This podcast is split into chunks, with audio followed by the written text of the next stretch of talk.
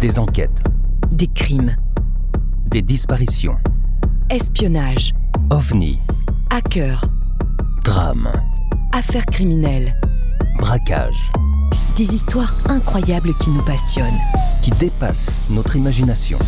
Pour vous tenir en haleine et vous donner froid dans le dos, Nous allons découvrir ensemble les parties les plus sombres de l'être humain, les parties les plus cachées des êtres qui peuvent être nos voisins, nos amis. Des membres de notre famille. Ou des personnes que nous croisons tous les jours. Nous allons essayer de comprendre pourquoi tout a basculé dans leur vie, Et quand sont-ils devenus des meurtriers? Alors détendez-vous Posez votre casque sur vos oreilles ou montez le son de votre radio. et embarquez avec nous. Entrons dans la noirceur des âmes en perdition avec Sombre histoire. les histoires sombres. L'affaire Amityville est un ensemble d'événements survenus entre 1974 et 1976 ayant pour théâtre une demeure située au 112 Ocean Avenue, dans la petite ville côtière d'Amityville, sur Long Island, à l'est de New York aux États-Unis. Dans la nuit du 13 novembre 1974, Ronald Jr., fils aîné de la famille Defoe, y assassine au fusil ses parents et ses frères et sœurs pendant leur sommeil. Cette affaire inspira une série de livres et de films d'horreur américains. Amityville, la maison du diable, de Stuart Rosenberg est le premier d'entre eux. La maison est située dans les quartiers aisés d'Amityville, à l'époque au 112 Ocean Avenue, actuellement au 108 de l'avenue. Elle fut édifiée en 1928 sur quatre niveaux dans un pur style colonial hollandais. Après les événements et probablement après la diffusion du film, les deux lucarnes du dernier étage sont souvent perçues comme les yeux du diable. Après leur meurtre, la maison fut repeinte en blanc par l'agence immobilière. En effet, son passé macabre n'attirant guère d'éventuels acquéreurs, sa couleur sombre n'arrangeait rien. En 1965, la famille Defoe achète la maison et s'y installe. Le père, Ronald Defoe Sr., est directeur général de la Brigand Carl Bouygues Concession à Brooklyn. Il est marié à Louise Brigante et ils ont au moment des faits cinq enfants. Ronald Jr., 23 ans, Dawn, 18 ans, Allison, 13 ans, Mark, 12 ans et John, 9 ans. Le mercredi 13 novembre 1974, à 3h15 du matin, Ronald Faux Jr. prend son fusil et assassine son père, sa mère, ses deux frères et ses deux sœurs pendant qu'ils dorment dans leurs lits respectifs. Le mystère qui subsiste réside dans le fait qu'aucun voisin n'a entendu de coup de feu et que selon l'autopsie, les corps n'ont pas été déplacés.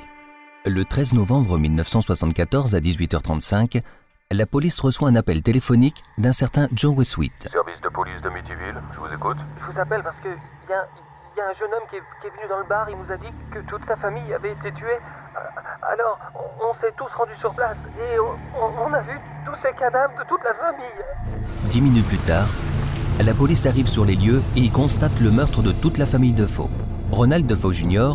affirme avoir passé la nuit chez ses parents, mais ne pouvant pas s'endormir, avoir quitté la maison vers 4 heures du matin pour aller travailler. Il prétend avoir ensuite passé la journée à travailler, essayé plusieurs fois de contacter ses parents par téléphone et finalement décidé d'aller les voir en fin de journée, découvrant ainsi le massacre. Au fur et à mesure des interrogatoires, les doutes des policiers et les contradictions du fils aîné amènent les inspecteurs à le considérer comme suspect. Finalement, après plusieurs heures d'interrogatoire, Ronald Defoe Jr. avoue le crime. L'audition préliminaire a lieu le 22 septembre 1975. On plaide la folie pour Ronald Defoe Jr., qui est condamné à six peines consécutives d'emprisonnement de 25 ans à la prison spéciale de Dannemora. Quand il se trouve derrière les barreaux, la maison familiale est mise en vente au prix de 80 000 dollars. Il a été noté que la chemise de nuit de la sœur de Ronald, Dawn Defoe, avait des traces de poudre non brûlée. Ces traces sont caractéristiques d'un coup de feu non en tant que victime, mais en tant que tireur. Il est probable que Dawn ait tiré au moins une fois avec le fusil, ou qu'elle se soit simplement trouvée à proximité lors d'un tir, comme l'a fait remarquer l'expert en balistique Alfred Delta Pena. Ce détail, pourtant laissé de côté par les forces de l'ordre, a considérablement changé le cours de toute cette affaire. Les enquêteurs de l'époque avaient en effet un taux de résolution de crime de l'ordre de 94%, quand la moyenne nationale pour les mêmes genres d'affaires tournait autour de 48%. Quoi qu'il en soit, Ronald Defoe Jr. n'a peut-être pas commis ces meurtres seul, et le registre confirmera cette hypothèse en expliquant dans son rapport que trois personnes sont à l'origine de ces meurtres. Et lorsque Christopher Beridi, qui s'est entendu avec Ronald Defoe Jr. ainsi qu'un grand nombre de tueurs en série, pose la question à l'inspecteur responsable de l'époque Dennis Rafferty, ce dernier lui répond Aucune chance, ces trucs ne seront jamais réexaminés. On s'en assurera. Il faut comprendre par ces trucs la chemise de nuit de Don, un sac de cartouches, trois têtes d'oreiller, un oreiller taché de sang et les habits de Ronald Defoe Jr., alias Butch.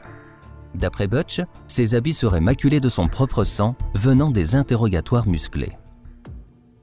Malgré le passé macabre de la grande demeure, une nouvelle famille, les Lutz, y emménage le 18 décembre 1975. George Lutz, 28 ans, propriétaire d'un cabinet de géomètre, visite la propriété avec sa femme Kathleen. Ils viennent de se marier et ont trois enfants d'un premier mariage.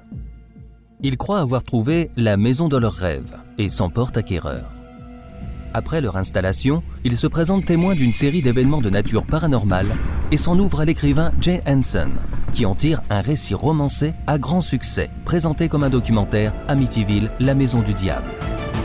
En 1995, l'expert en paranormal Stephen Kaplan publie The Amityville Horror Conspiracy, enquête qui dénonce le récit d'Hansen et la manipulation de la famille Lutz les Lutz se retrouvent associés avec l'écrivain Jan Hansen pour raconter leur cauchemar dans un livre qui devient un best-seller en 1977.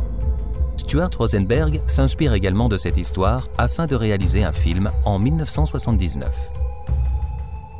Dès lors, la maison est passée entre de nombreuses mains et aucun des propriétaires qui l'ont achetée après les Lutz n'a jamais signalé une quelconque manifestation anormale. Un grand nombre des phénomènes décrits ont trouvé une explication banale. À la fin du mois de mai 2010, la maison est mise en vente au prix de 1 150 000 dollars avant d'être vendue en août 2010. En ce même mois, après l'achat de la maison, les propriétaires ont organisé un vide-grenier de leur nouvelle maison. Des centaines de personnes étaient présentes pour l'événement. Ils étaient autorisés à entrer dans la maison, mais n'ont pas eu accès au sous-sol et aux étages. En 2016, la maison est de nouveau remise en vente.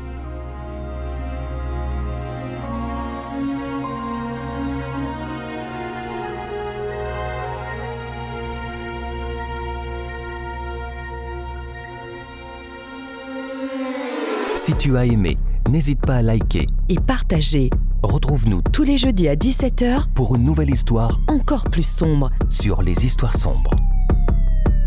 Pour ne rien manquer, Abonne-toi sur notre page Facebook Twitter, Instagram, ou sur notre site internet. Soutiens la production de nos épisodes. sur Tipeee ou Patreon. Tragiprod te remercie pour ton écoute. Et ton engagement. Une coproduction Valérie Marinelli Et Aurélien Nancel. pour Sombre Histoire. Les histoires sombres.